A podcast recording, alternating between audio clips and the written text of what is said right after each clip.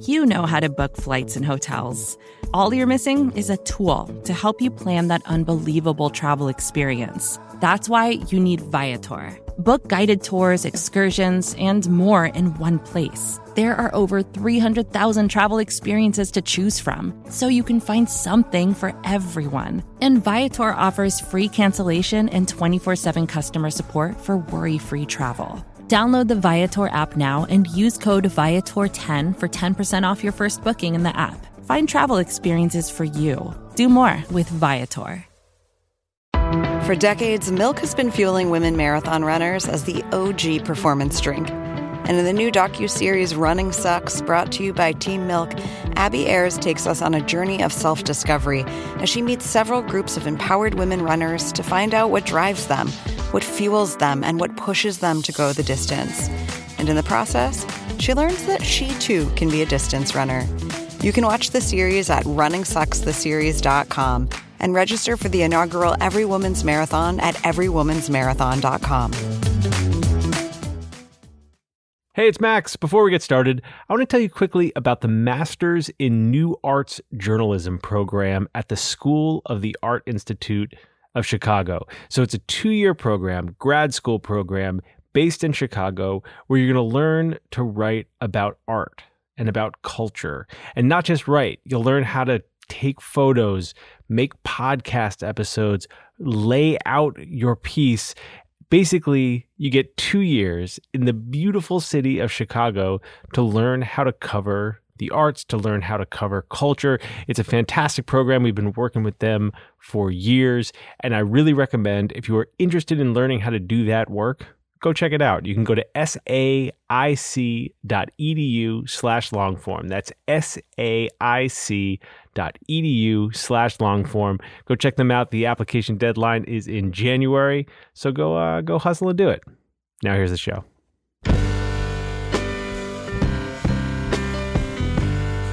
Hello, welcome to the Longform Podcast. I'm Max Linsky. I'm here with my co-hosts, Aaron Lammer, Evan Ratliff. Gentlemen, hello. Welcome. Welcome back. What's good? What's happening? it's nice to see you guys again. I've missed you. We took a week off. We didn't even uh, anything through the feed. There was just uh, Was that intentional or unintentional? it was intentional. It was intentional. I Okay. couldn't think of a rerun that made sense the day after election day.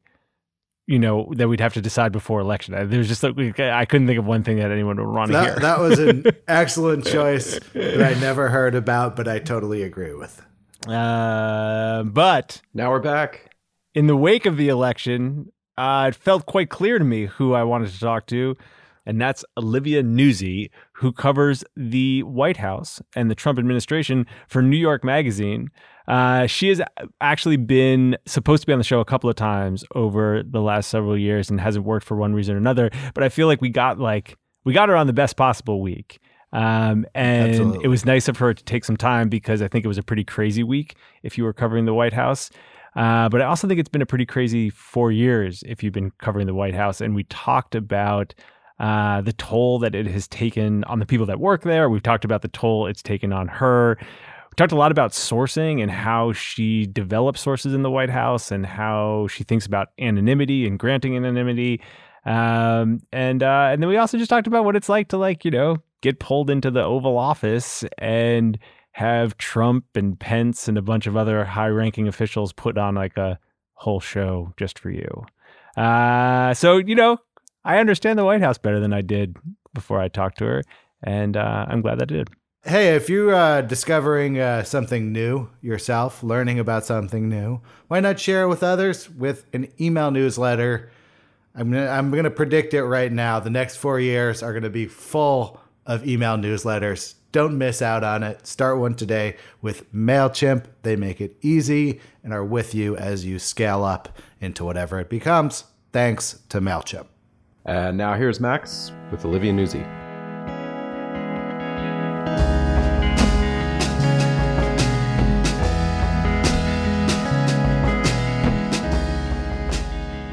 Hey, Olivia, welcome to the uh, podcast. Thank you for doing this. Thank you for having me.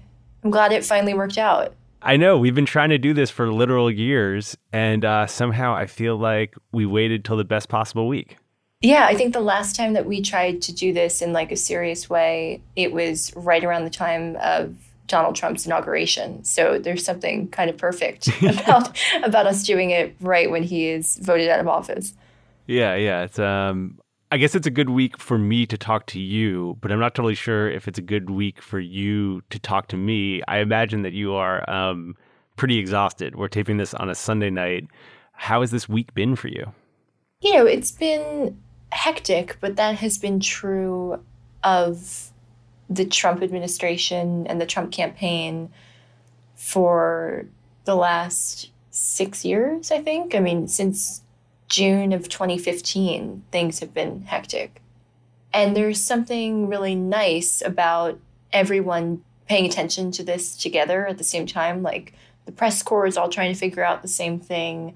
People are really engaged in a way that maybe they weren't previously and really interested in any little piece of reporting. And um, it's nice when it feels like a group activity when it's that hectic rather than just like suffering alone. Wait, it um, hasn't. These last four years haven't felt like a group activity to you?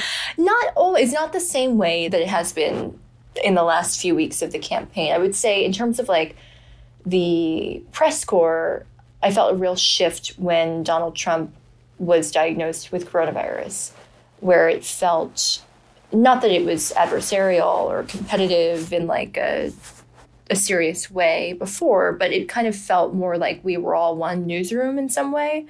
I felt a kind of shift, and I, I feel like the I have noticed that people are just so much more engaged and paying such close attention in a way that they really weren't prior to the last few weeks.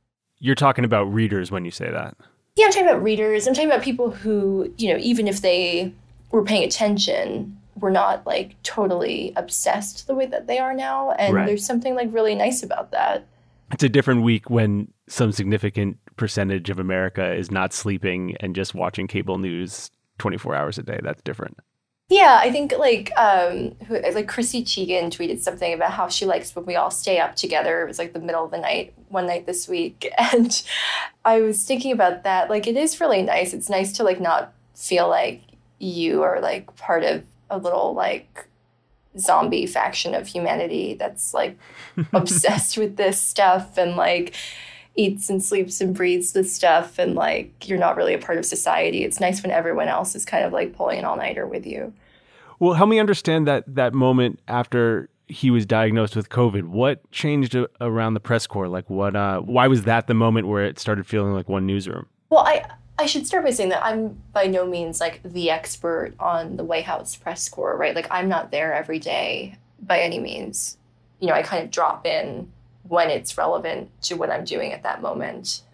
But you know, it's like any other beat. You know, sometimes it felt like people were being very competitive with each other. I don't. It never felt like adversarial. It never felt like, oh fuck you, you got that story, I wanted it. But there was something for some reason I think because there was like everyone was paying attention in the public and we all wanted answers to the same questions when Trump was sick. And it was a very simple story. Like, when did you last test negative? That's not a hard question.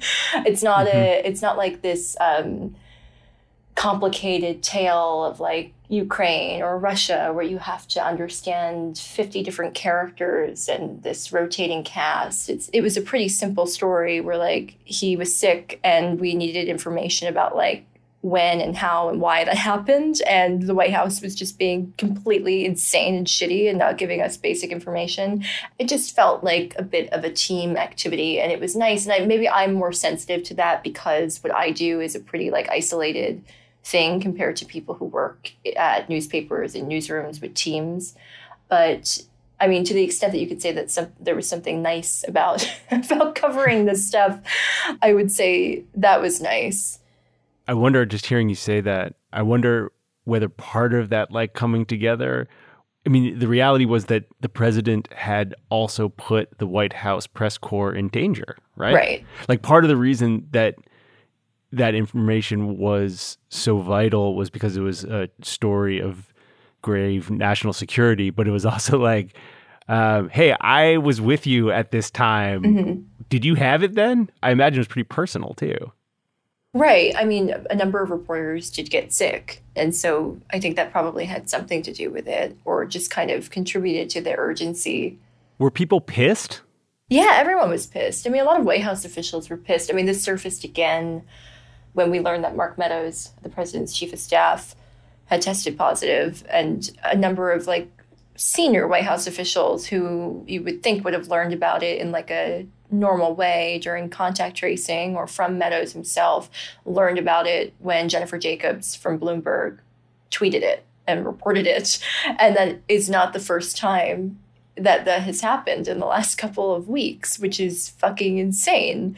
Um, and like, I would get fired from my job if I put my colleagues in physical danger and put, you know, their family members in danger. But this is just not a, I mean, I've said this before, but it's like the definition of an unhealthy work environment. What do you mean by that? I mean, literally, I mean that people are getting sick there all the time and uh, they're in danger physically. And, you know, anyone that they live with who might get sick too is in danger.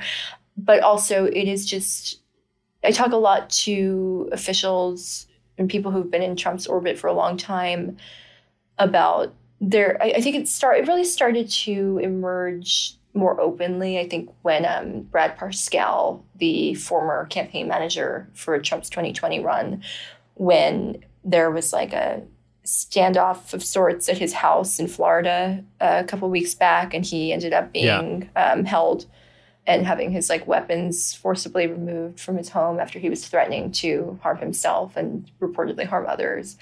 And I talked to a lot of people and people who like hated Brad Parscale and were like, you know, part of the crew of people leaking against him and trying to make him seem like some criminal grifter, which he certainly might turn out to be. But maybe out of guilt or out of feeling just disgusted, we're talking about how like this place, meaning the campaign or the White House or the president's orbit, just destroys people and how they all destroy each other. And there's been more soul searching about that from the people who stayed until the end than there had been in the past, at least in, based on my conversations. You know, it's not the most introspective bunch of people, as you can imagine, because how else could you exist there if you were? But there has definitely been a bit more of that at the tail end. I have so many questions. I, I do so too. I do too. I have well, more questions than answers. well, I guess first of all, how do those conversations take place? Like, are people calling you and just saying like, Olivia, like we, I, I need to talk to you. Like uh, I've really been thinking, and there's there's something pretty toxic about this environment. Like how, how does that work? How does it happen? Not quite like that, but it depends on the person. You know, like the other night I was um, speaking to one of the president's advisors for a story, and the story was not about his advisors, it was about him. But at one point during the conversation, I tried to talk about whether or not this person regretted doing this at this point and you know whether or not the loss changed anything i guess about how they felt about their decision. And this person was just like oh olivia i'm not going to be doing that right now. I know what you're trying to do. And and i'm not in the mood for that. I'm not doing that. Um, so I, I often strike out. I mean overall it's a group of people who they're much more inclined to feel victimized, just as the president is, than to feel like they are doing the victimizing.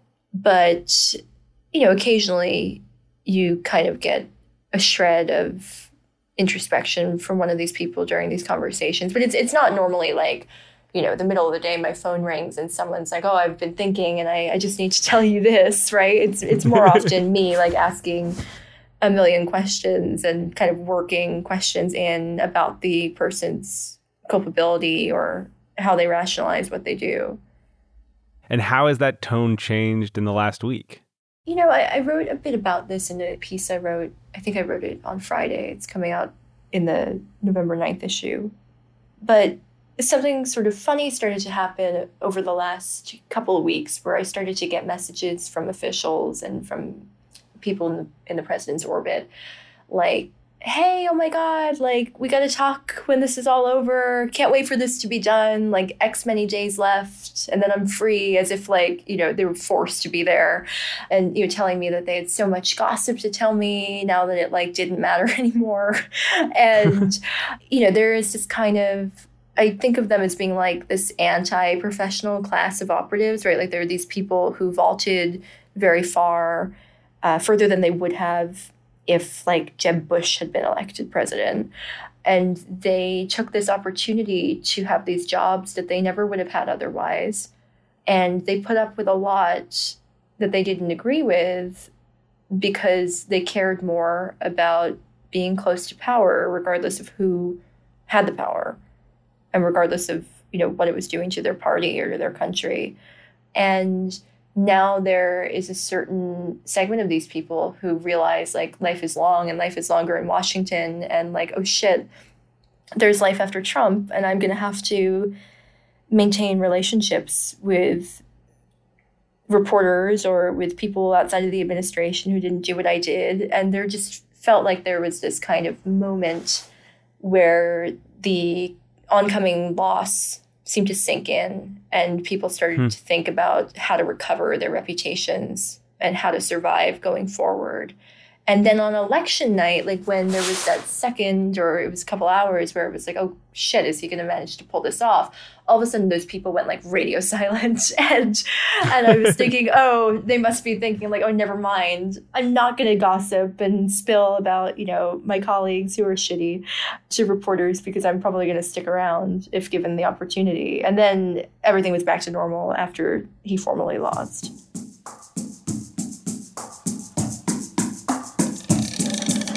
Hey, I'm going to put things on hold for a second because I want to tell you about the Masters in New Arts Journalism program at the School of the Art Institute of Chicago. So, this is a two year master's degree in Chicago that's going to teach you how to cover culture, how to cover art, and do it in whatever medium you're interested in. So, writing, photography, audio, some combination of all of those. You can learn the design piece, you can learn technical pieces at SAIC. But really, what you're going to learn to do is figure out what you think about culture and be able to convey that to an audience. They've got incredible alumni, people who have made shows at VH1, been art correspondents in Berlin, directed galleries, managed social media for museums. And if you're interested in this stuff, if you want to figure out how to do it, the Masters in New Arts Journalism program at the School of the Art Institute of Chicago is really an incredible way to do it. First of all, you're in Chicago, which is fantastic, but then the program has students from all around the country and all around the world South Africa, India, China, South Korea, Russia. It's a pretty special thing. And right now is the time to apply. The uh, application deadline is in January. So go check it out saic.edu slash longform. That's saic.edu slash longform. If you're interested in doing this work, you really should check them out. Now let's get back to the show.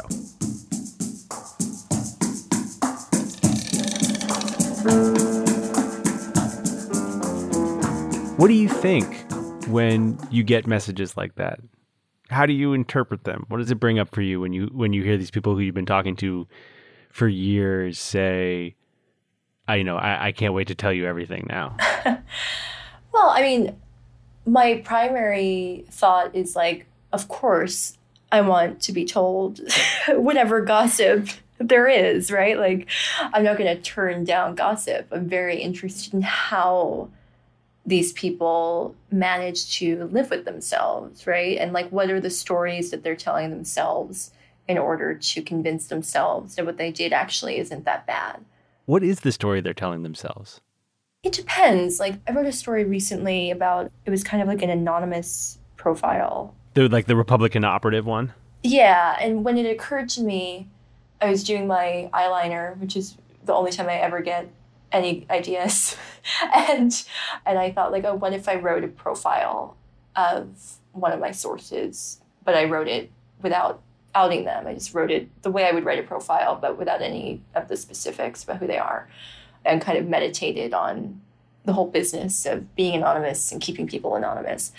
And that person is an establishment conservative, unlikely to work for fringe characters.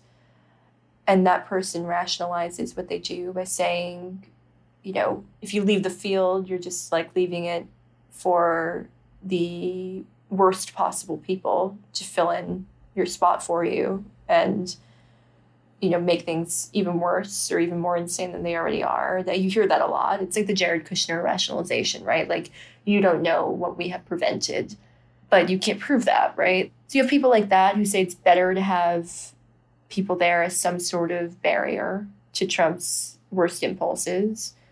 And then you know there are people who i think are unwilling to accept that their individual choices might be important at all.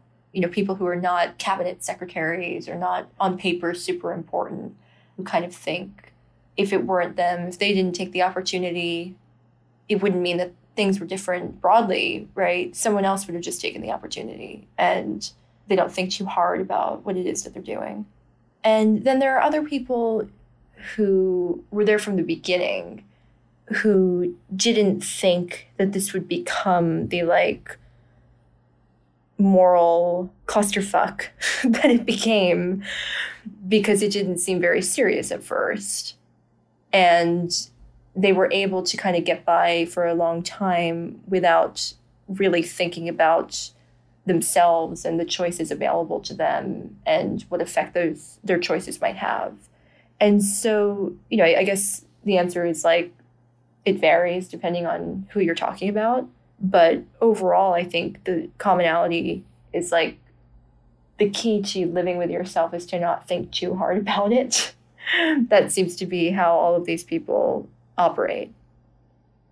And do you think that they are in for some kind of reckoning, no matter what the story they might be telling themselves is? I think it's possible. I mean, I, I think we have a lot of examples of how short people's memories are especially in Washington, right? Like you don't have to look any further than the Never Trump movement being embraced by Democrats in the last couple years, which is just full of people who supported or promoted or were architects of the Iraq War who became liberal heroes. So if that could happen, I'm sure that there is a universe where you could be a former Trump campaign person or a former White House staffer in the Trump administration, and you could manage to find yourself accepted in polite society again. But I definitely have had conversations recently with White House officials who understand that, you know, oh, no one's going to want to hear from me. Who's going to have any patience for that? And, and are not really thinking about how to be accepted publicly going forward. Can we talk a little bit more about sourcing? Yeah. You were saying that um, sometimes it was people who on paper didn't have a lot of power who would tell themselves these kinds of stories. And and it made me wonder whether those people you know the non-cabinet officials whether they made for better sources. Like is there any correlation between the power someone has and how valuable they are to you as a source? Not across the board like not as a rule. But i think you know there are certainly people who were or are great sources who a normal person would have absolutely no fucking clue who they are.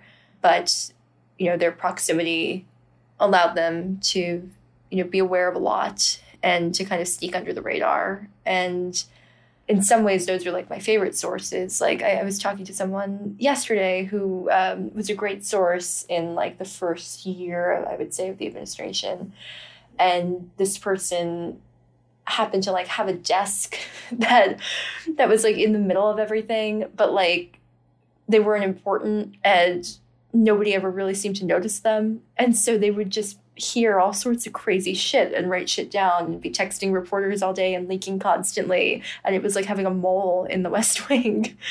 And that was amazing. That was a great era. And you know that person would they have gotten away with that if they were a senior member of the president's staff, if they were the chief of staff, or they were the vice president? Like, probably not, but I don't know. It's um, I wouldn't say it's true across the board that people with less power are better sources, but they certainly have less to lose. And maybe that makes them more open to leaking. How do you develop a source like that? Like how do you make yourself the person that they want to text?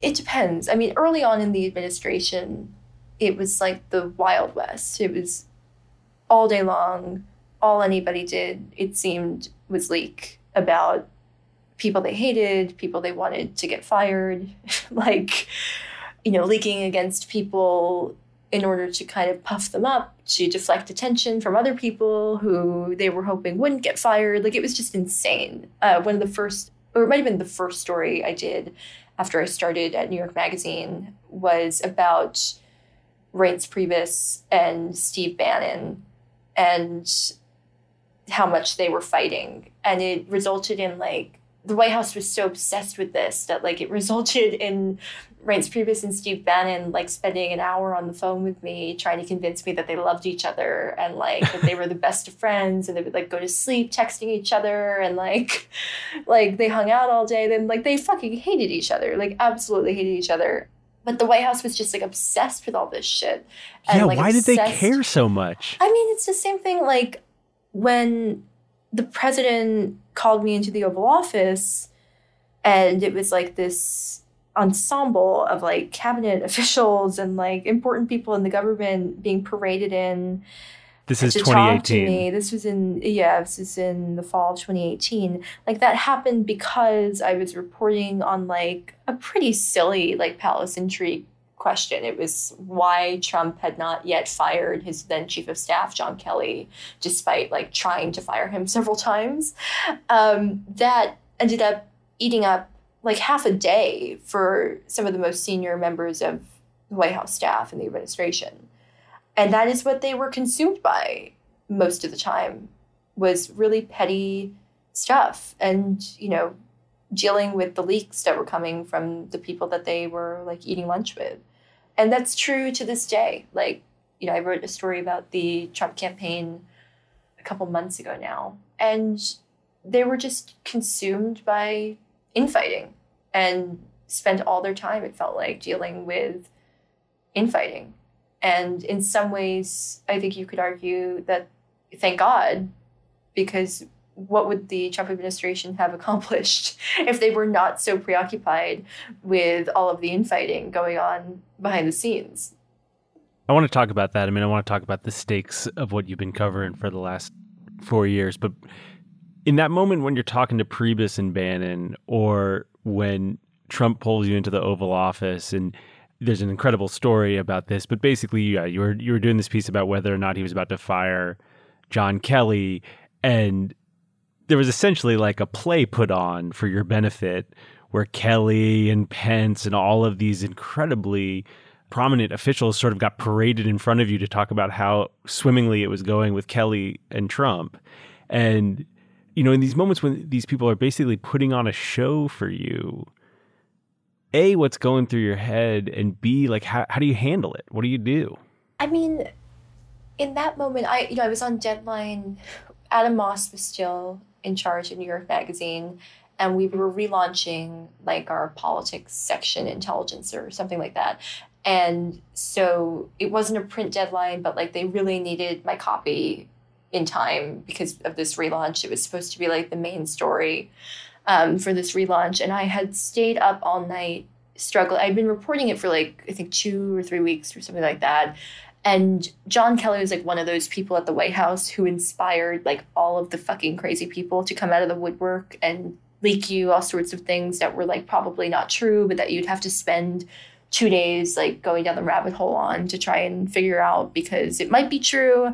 And I was just like really fed up by the end of this three week or two week reporting process and like really sick of dealing with all these lunatics like dealing with more lunatics than I would normally be dealing with because John Kelly was one of these people that just like activated the craziest factions of Trump world. And I had stayed up all night to write like 600 words about like John Kelly's military service. Like I was completely fucking it up. I like did not know what to do. And so I went into the White House at like on no sleep whatsoever and went in to go interview a few different officials for this piece at like the last minute and i at the end of my second interview i just kind of lost it and i said to the official who's like a senior official in the administration i like i'm so sick of dealing with you people like everyone's a fucking liar all of your colleagues are insane. I can't believe anything any of you guys are telling me. Like, you won't talk to me on the record. This is just fucked up. This is insane. And it was when I was leaving right after that interview that my phone rang. I stopped to have a cigarette on the driveway and talk to a photographer that I'm friends with. And um, I saw I had a missed call from Sarah Huckabee Sanders, or from a 202 number that ended up being Sarah Huckabee Sanders and she was like, "Are you still here?" And she asked me to come back into uh, by her office in Upper Press, which is like the series of rooms behind the White House podium in the press briefing room. And I went back there, and I remember she just looked like really. I couldn't figure out what the look on her face was, but she looked like kind of gray and like. In retrospect, I think the look on her face was fear. and she told me to put my stuff in her office and to like follow her because like he wants to see you. And she didn't say like who he was. And so for a second I was confused. And I put my stuff in her office and I came and followed her. And then um, they had me wait outside of the Oval for like a minute maybe. And I turned on my recorder and I just like, you know, was standing there kind of nervous. And then they brought me into the Oval, and it was just her and Bill Shine, who was in the communications shop at that time, the former Fox News executive. And Trump wasn't there yet and then after like a minute trump like walked in in like this kind of dramatic way and i thought like did he like leave so that he could enter like and would have like a dramatic entrance and like i've interviewed him before and every time i see him at the white house specifically like i grew up with donald trump as like donald trump has always been a fact of my life like i grew up in the tri-state area like I grew up watching The Apprentice. I grew up reading the New York Post. Like there's never been a time when I have not been conscious of Donald Trump. And so when I see him, I just always kind of think like, oh, this fucking guy. Like that's kind of like my internal monologue. like even if I see him in like a really like noble setting, like you know behind the Resolute desk, I'm just like, oh, like this fucking guy. um, and so that's kind of how I felt then. And then the rest of the interview, you know, it wasn't that long. I think it was like half an hour maybe. But as you said, it was like just this procession of like cabinet officials and Mike Pence and the Secretary of State and like just like totally insane. And I like I was recording myself obviously, but I was also aware that like the president might be surreptitiously recording me or like a foreign government might be recording. And so I was just kind of focused on not sounding nervous. You know, I, I think I was 24 or 25. And so just like not letting this like group of the most powerful idiots in the country like rattle me, you know? um, and at one point, I remember Mike Pence was like standing over my shoulder, kind of very awkwardly, with like his hands dangling at his side, because Trump like didn't tell him to sit down, and like so he was just standing there, and he was standing over me, and Trump had like yelled out for his secretary, who at the time I think was Madeleine Westerhout, who has since been fired and like written a book, like many people there, but he yelled out for her to like bring me a list of his accomplishments. Because I think I'd asked him like what like what are you talking about? Like what accomplishments when he said that? And he, yeah. she came back in with this like these two pieces of computer paper with like large type on them like bullet points that just like got more and more deranged as you as you went through them it went from like you know the supreme court or like tax reform to like you know most social media followers like of all time. Like it was like not a list of accomplishments by any normal standard. But I was holding that list with Mike Pence standing over me, and I like realized that like my hand was kind of rattling a little bit, like, and I had to like quickly like put my hand down and kind of sit on my thumb so that like he couldn't see me involuntarily like shaking a little bit. but you know what was going through my mind i just was trying to figure out when it made sense to interject with pushback Yeah. to what he was saying because there are stretches of that interview, like any interview that he does, or like any rally or whatever, where he's just talking just in like kind of rambling stretches where there's no logical place to break in and push back and ask a follow up. And so I was trying to be ready to break in when it made sense, but I also didn't want to push back in a way that would not yield more time and would not yield more insight because I didn't think that it was worth having like a a fight with him about a Rasmussen poll Right. because what's he going to say? Like, oh, you're right, Olivia. I'm actually not doing that well. Like, he's not going to say that. um, but I, I guess I just wanted him to keep going as much as possible, and so I tried to, when I pushed back, I tried to make it worthwhile. You know, so like, I was just kind of trying to listen more carefully than I think sometimes I, I normally do when I'm doing an interview and not sound like an idiot in the event that we were being recorded by like Russia or China or something. And it's funny. There's something funny to me about the fact that you were like you were worried about what Russia thought. well, I was worried about it. Like, you know, I was already recording because I remember one time I had gone to interview him and I didn't turn on my recorder right away. And he had said something kind of gross about my appearance, but I ha- didn't have my recorder on at that time. And I like then like had to wait to ask him to put it on in front of him. And I didn't want that to happen again. But then I was also very nervous that if he realized I was recording without talking about it, he was gonna like flip out. So Bill Shine looked over at me at one point and was like, Are you recording? And I was like, Of course. um because I didn't want it to sound like I like I thought it was even a question. And then Trump said something like, "But this is just for you, right? You're not to like play the recording, right?" And I was like, "Well, it's not, you know, it's a magazine, it's not like a podcast." And he was like, "Okay, yeah, that's fine." I was like, "Okay, great." But yeah, I wasn't worried about what like a foreign government would think. I was just worried about like if Yeah. let's say the White House says, "What are you talking about?" That never happened. Like we never had her in the Oval Office for this interview. Like, and I have to release the audio. Am I going to sound like I'm terrified, or am I going to sound like I'm not being tough enough on him? You know, I just wanted to not sound like an idiot, which is you know normally what I'm trying to do, but I'm not always successful. What is the gross thing that he said to you? I mean, it wasn't gross, not by his standards, but I, I was profiling, I think it was the first time I was profiling Hope Hicks, and we were in Trump Tower, and she brought me up to interview him, and she was very nervous and kind of blurted out when we walked in. She was like, This is Olivia. She's very young. And I was like, what the fuck? Like, what kind of intro is that? You know? And then Trump was just like, I kind of like eyed me up and down and was like, oh, very young and very beautiful. And then like I was just like, what do you even fucking say to that? And so I just extended my hand to shake his hand. He was still sitting behind his big desk in his office in Trump Tower. And I remember I I think I described it in the piece, it's a GQ piece. I like extended my hand to shake his hand. And he just kind of like looked at my hand like he wasn't sure like what one does with someone's extended hand. And then he was like, oh, right. And he stood up and shook my hand. But it like took him a minute to grasp that that was like how people greet one another. It seemed, it was very, very strange. And I'll never forget how soft his hand was. Like it was almost wet. It was so soft. Like it was unusually soft. It was very strange. Wow, that's such a gross detail. yeah. Um, you like mentioned a couple of times when you're telling that story about being nervous and about not wanting to show these incredibly powerful idiots to use your language that you were nervous.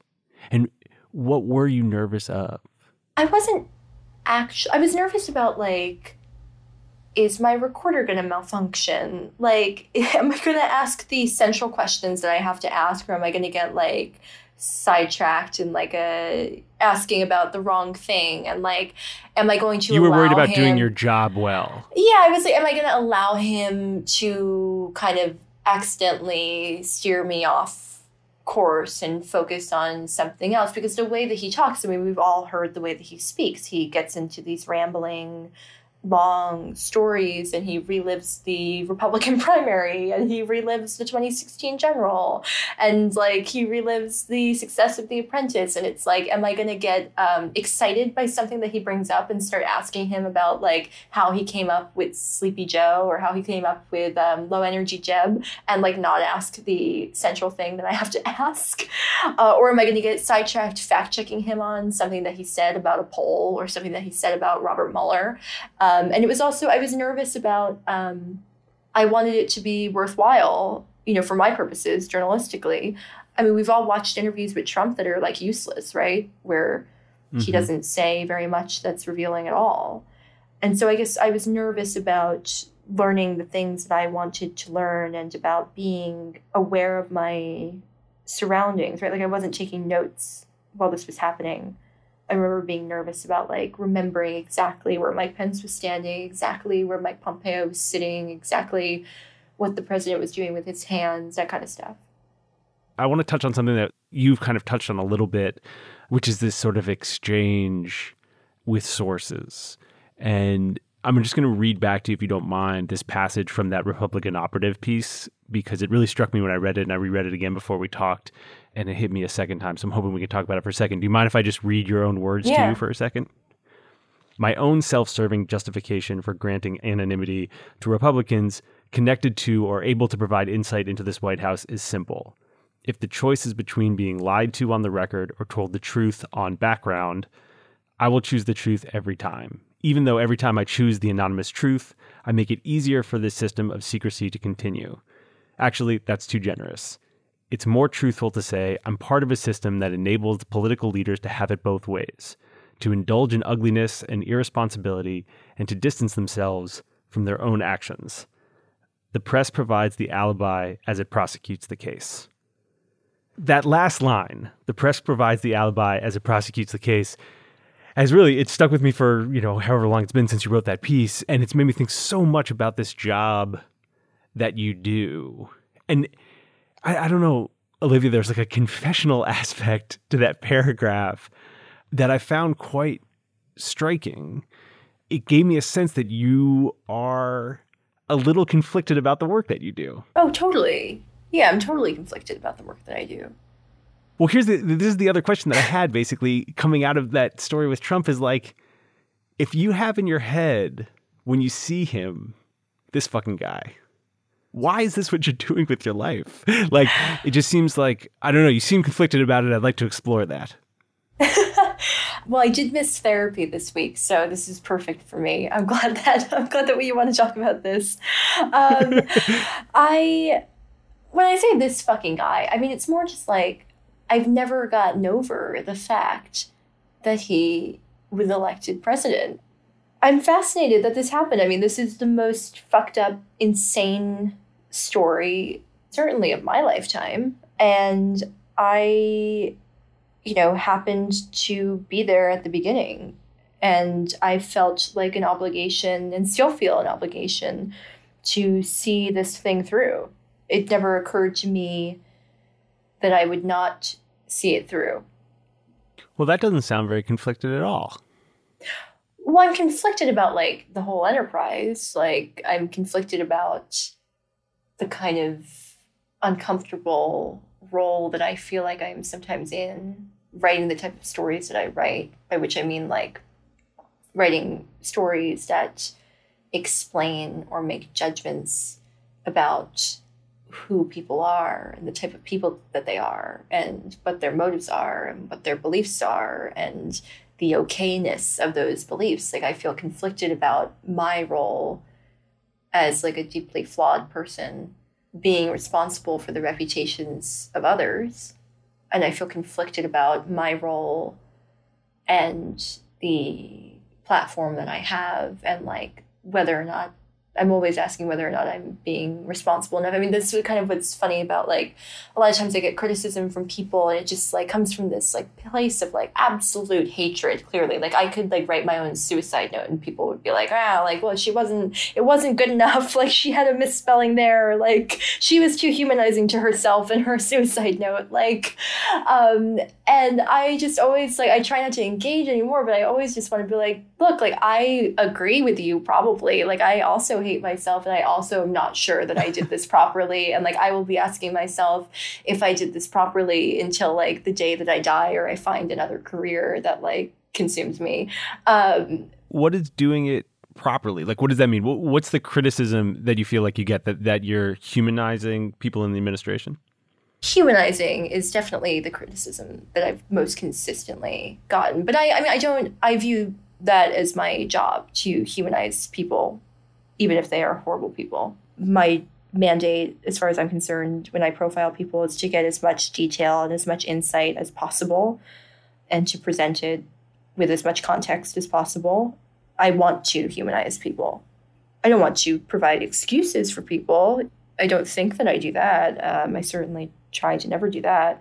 But I think that it is my job to humanize people. So I don't really, I have a hard time taking seriously that specific criticism. But most criticism, I'm like, you know, way ahead of you on that. Like, I, like, I also am upset with myself that I like maybe didn't do a good enough job with whatever it is that like you're mad at me about. Um, so I don't, I don't really take it like very hard anymore because like I may I probably already like agree with the criticism half the time, you know. What do you feel like you haven't done as well as you wish you had? What's the criticism you agree with is I guess what I'm asking. I mean, any piece, like if I go back and read it, like I'll find tons of different things that like I wish that I had not used that specific word, or I wish that I had expanded on this point, or thought harder about this, or asked more questions about that, or like, it's not like any one thing right. across the board but i've just i've never like written something and thought like ah yes i've like completed the task and like perfect perfect and like i'll never improve upon this well i guess maybe what i was trying to ask about by reading that paragraph to you is it felt like there was something beyond you know missing a question here or there in terms of the role you're playing in the system, you know, right. and, and actively seeing yourself as part of the system. Yeah. Um, and providing a space for people who have done bad things to distance themselves from those things.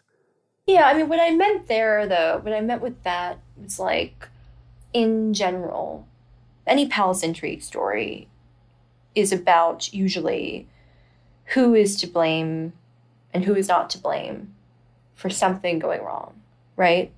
And so those stories, I mean, on the one hand, I think those stories have been incredibly valuable. Like we have learned a great deal about what was happening in that White House and why decisions were being made or why decisions weren't being made, why they were getting certain things done, why they weren't getting things done, like any information that we could get about how things were working in there, how they were not working, I thought was in the public interest.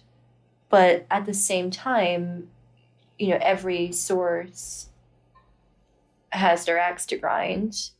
And I also think, you know, in the Trump era, I didn't get into this in the piece. And if I had had more time, maybe I would have found a way to articulately expand on this. But like, I think in the Trump era, there's kind of been this bias towards sources, if that makes sense. I think that probably always exists. But I think if you read some of the coverage of Jared Kushner or you read a Bob Woodward book, you know, there is a reason why some people come out looking better than others, uh, or why some people are blamed and others aren't. And I think it has to do with that bias towards sources. And I kind of am always thinking about these questions even when I am a part of the system. You know, like is it a it's a good thing to get more information about whatever is happening inside the White House. I believe that's almost always true but the way that we get it, the people that we have to rely on, I mean, it's kind of like a lot of it feels pretty gross. Even if it's like, you know, totally ethically above board, you're not doing anything wrong, you've got your agreements that you're not violating with your source, and like you have tried to confirm in as many ways as possible, and you're reasonably sure that what you're writing is true. it can still feel pretty gross. And I'd be curious to know if like people disagree with me, other reporters who do this disagree with me. Like maybe I'm just like too sensitive to do this. Um, I don't know, but like I think it feels pretty gross a lot of the time. Just hold my hand a little bit. When you say it's gross, what do you mean? I mean, a lot of people. It's no surprise to anyone who has like read the news in the last five six years. Like a lot of people in the president's orbit and the president himself are gross. And like, you know, you've got to deal with these people. And that can feel bad and that can feel gross. And then, you know, there is just the the whole business of anonymity. It's not like we're talking about whistleblowers, right? Like that's a whole different thing. But when we're talking about Yeah. anonymous people shit talking right, other shitting on anonymous- each other. right? Other anonymous people, or shit talking the president, or talking about how they fucked X, Y, or Z up, or whatever it is. You know, sometimes I'm like gleeful about the news that I was getting, or gleeful about like the leak that I was getting, and also have felt like conscious of my own icky space in this. Like I, I remember Mhm. once reading a story about um there was some press person, spokesperson for the White House, who starting to like get more and more FaceTime on Fox News and like going out there spinning for the White House. And it turned out that uh, he was a at the RNC during 2016 and somebody leaked his like G chats to me and like emails to me where he was like not only like talking about not liking Donald Trump, but like talking about how they could sabotage Donald Trump. So like it seemed relevant, you know, it seemed like news to me that like the White House had like yet another person who had like hated Trump out there as like the spokesperson spinning on behalf of Donald Trump. And not only did he hate Donald Trump and like say so, but he also like wanted to sabotage Donald Trump from within the RNC. It seemed like a story to me, you know. I was not concerned about like whether or not it was legit to report it, if it was accurate, which it was. But at the same time, it's like, oh, like this person's enemies within are like trying to shiv him, and like I'm helping them do that, and that's gross. But you know, it was a story. You were saying earlier that um, they wasted half a day doing this, like, At least, Uh, at least half the day. right, doing this like ridiculous play for you, trying to deny a thing that was totally inevitable and true. And you know, the thing you were saying was like, imagine what they would have done with that half a day if they hadn't like blown it doing this dumb play for me. It seems like y- you have some connection to the real world stakes of what the administration was capable of and what they were able to do. And I- wonder how connected to that you have been over the last four years. Like what, what these people actually meant for the world and for people's lives. How present has that been for you? it has felt it feels totally disconnected from the palace intrigue stories right like even if what you're talking about even if the palace intrigue stories like about someone fucking up something or making an enemy about uh, child separation policy. Let's say just like for instance i don't think i ever wrote a palace intrigue story directly related to that policy but let's say it was about that. Like the palace intrigue stories often felt totally divorced from whatever the actual like fight was over internally if that makes sense. Like the Yeah. personality dramas and conflicts often felt like they had nothing to do with the specific policy fights of the day. And part of that was that like there were not very many policies. Like immigration is unfortunately one of the only areas besides the courts and besides tax reform where they got anything done. And you know why did they get that done? Because there was an extraordinarily powerful member of the staff who had the president's blessing who cared very much about this and spent all of his time getting things done on that.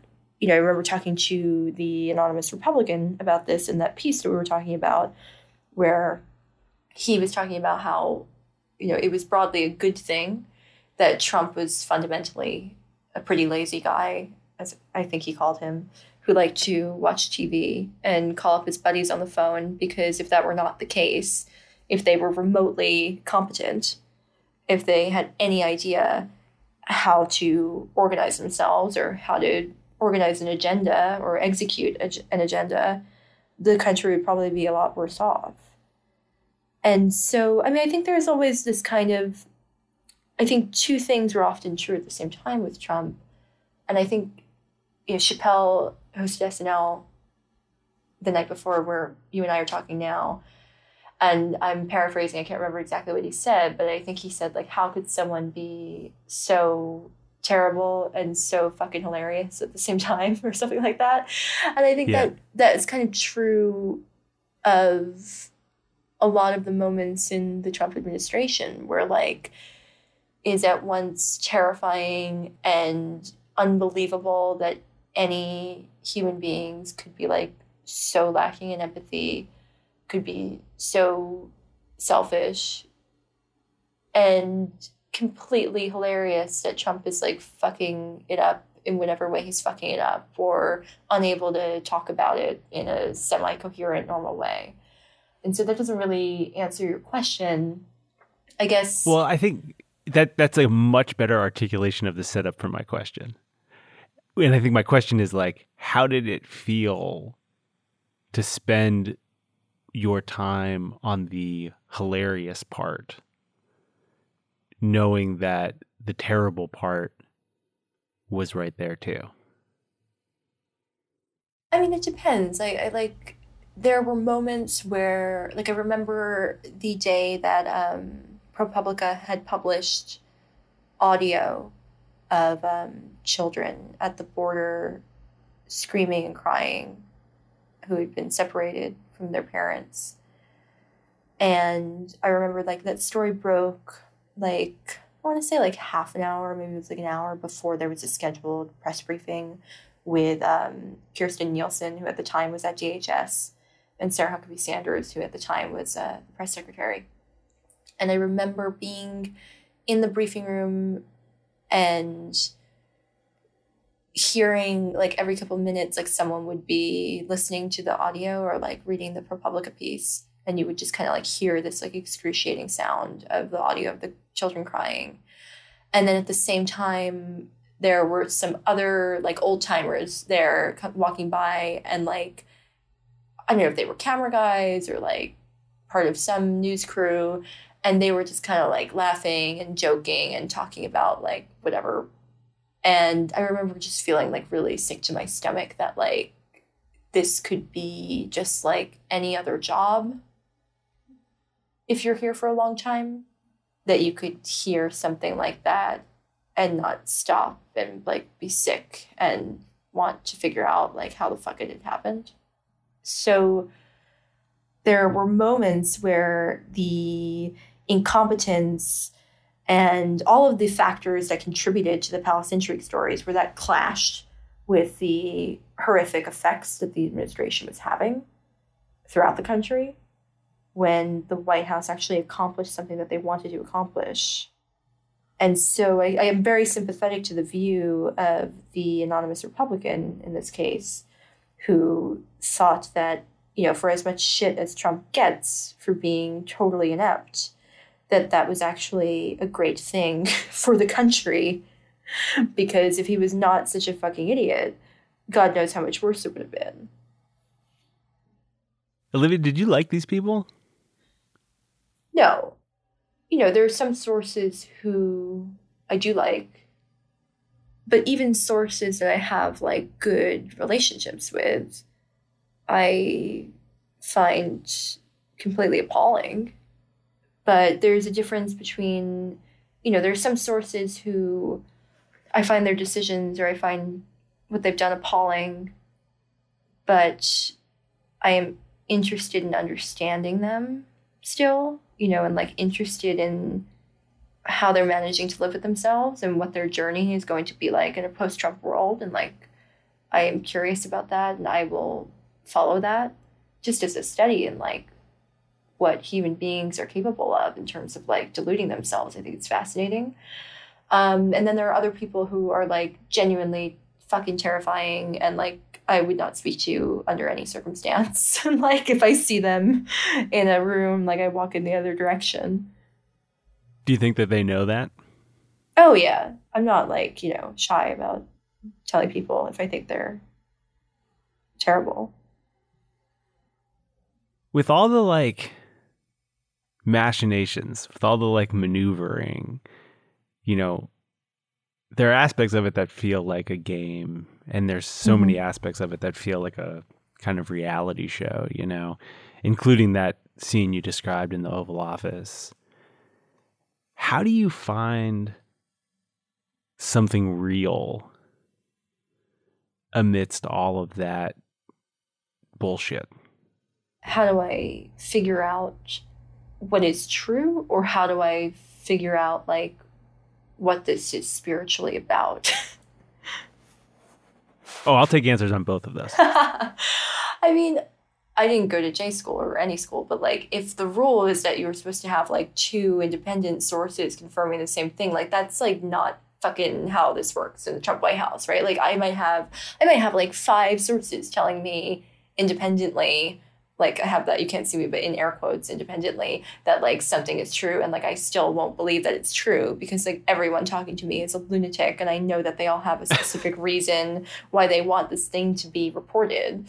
That has happened a million times over the last four years.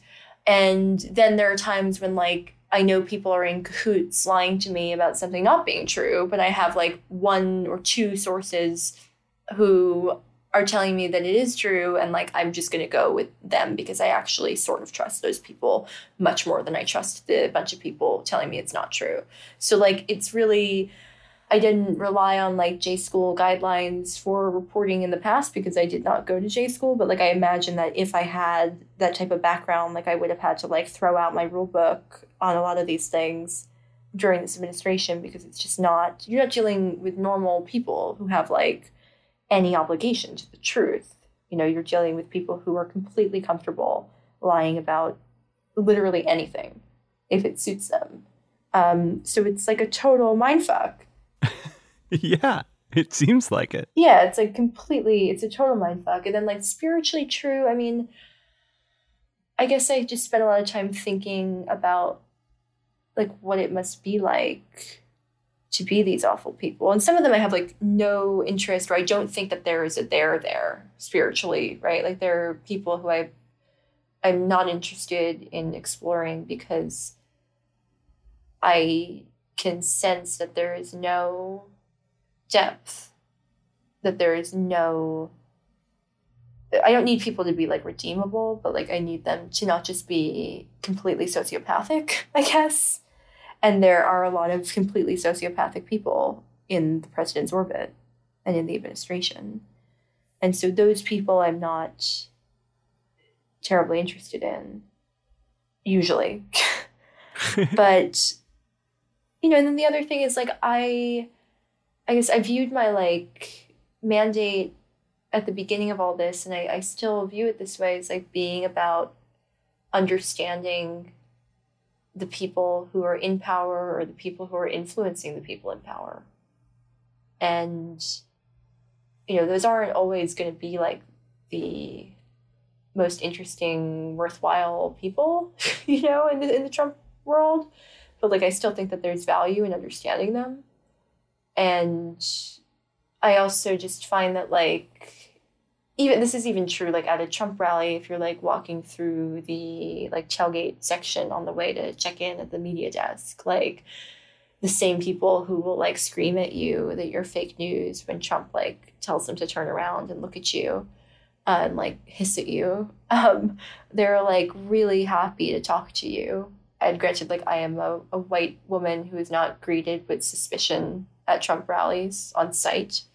And I realize like that's a tremendous privilege in a context like that reporting like that i don't feel genuinely unsafe but it's always interesting to me that those people who will hiss at you and scream at you are so eager to share with you like anything about themselves and about their lives and about their beliefs. And I think it's the same thing that drives the people in the Trump administration who go on TV to call you fake news, to like call you late at night to tell you how they're feeling. Like they just desperately want to be understood and they desperately want some kind of audience for the way that they try and rationalize what they do. So I guess a lot of the time, like, it finds me, I guess, or I like bump into it. So the the way part of the way that you think about your job then is just um, sort of like being available to whatever that spiritual truth is coming out of the White House. Yeah, and like a lot of the times, like the spiritual truth is just like that this is completely bankrupt. Like, you know, I don't think that, like, broadly speaking, this is a group of redeemable people. Like, not at all. But I do think that there is tremendous value in this first draft of history trying to understand, like, why the fuck they are like this and like oftentimes that's one of the questions that i ask people sometimes and like i ask it like kind of in a jokey way and sometimes people just laugh but like i at some point writing a profile always ask like why are you like this? Um, and I, I think that there is and i have to think in order to do what i do so this is very self-serving but like i have to think that there is value in understanding why these people are like this because they are the reason why we are here in this situation and I think it's an answer that like historians will try to answer years from now. And like I view my job some days if I'm being like, you know, if I'm inflating my own ego, like I view my job as like providing fodder for that in some ways. And like some days it's just I just write things that are totally stupid and meaningless and like no one needs to know whether or not Andrew Cuomo has a nipple ring, you know, but like a lot of the time um, I'm going to make sure that one's in the show notes. um, but um, you know, it's very strange. It's been very strange to be here in Washington during this, and I kind of at the end of it now I keep thinking like, oh fuck, like all these stories that like have occurred to me that like I haven't completed yet. Like I'm like really running out of time to do and like to document what these people think or how they explain X, Y, or Z in this moment before it ends, right? Before like hindsight is kicked in. And so I kind of feel like uh, our editor in chief, David Haskell, messaged me today asking me like how I was and like other editors have been like, oh, like sure you want to take a break and i'm like i i don't want to take a break until like the absolute last second of this because i still feel like i have so much that i want to document about this insane era. So you feel like uh, the clock is running out on the time with which you can document this totally insane era that you've been living through. But there's this other part of it which is like in the uh, pie chart of your career, this totally insane era we've been living through is like a pretty significant slice. Yeah. Like this is mostly what you've done, right? Yeah. I mean, I started the first time I ever interviewed Trump, I was 22. And, you know, the first full time reporting job I had, I was covering what became the 2016 primary field. And so I was covering Chris Christie, Rand Paul, Rick Perry, and then I got assigned Donald Trump. And, you know, all this time later, I'm still covering Donald Trump. um, and I, I was interviewing uh, Mary Trump, his niece, who wrote a truly fantastic book about about her family and her uncle. I read like not every single Trump book to come out in the last couple of years, but I've read like most of them, and it's far away the best one because she just has insight that nobody else has. But I was saying to her, I was like, you know, a lot of times, like you'll hear like older women talk about how they like wasted their 20s on like a bad boyfriend or something and i'm like i feel like i like have spent all of my 20s on like your uncle it's like really, really fucked up but like that's it's true i've like you know he is just from the second that he announced until now, I've covered him basically every day. And so, how does it make you feel that it's coming to an end? Well, I'm excited to be creative again, if that makes sense. Like I um I feel like when I was first starting out, I was always very excited to go cover something and to like notice the detail everyone passed by or find some cookie character or someone that nobody else was talking to and tell the story that way. And in the Trump administration, all of those people that I was interested in, like literally all of them sometimes, like the Sam Nunbergs and Alex Joneses of the world, they became like central to the actual story. and like that's a very strange thing to have happen, like where your like weird interests, like in conspiracy theories and like InfoWars, where that becomes like relevant to like the federal government and like right. how it's functioning. Um, but like there has been, he has really stifled, Trump has really stifled creativity in some ways, or I feel like he has because the central story has been very obvious, you know, and like you don't have to be a great journalist to gaze upon what's unfolding here and like identify the interesting part. And so I don't know how I feel yet, but like to the extent that I've stopped to think at all about like what comes after January 20th, I've just thought about like a whole list of people that like I'm excited to go profile and like who are not Donald Trump. But I'm also very excited about covering Donald Trump in winter. Like, I think that that will be a fascinating story. And I'm looking forward to writing it. Hey, Olivia, thank you for doing this. Yeah, thank you for having me.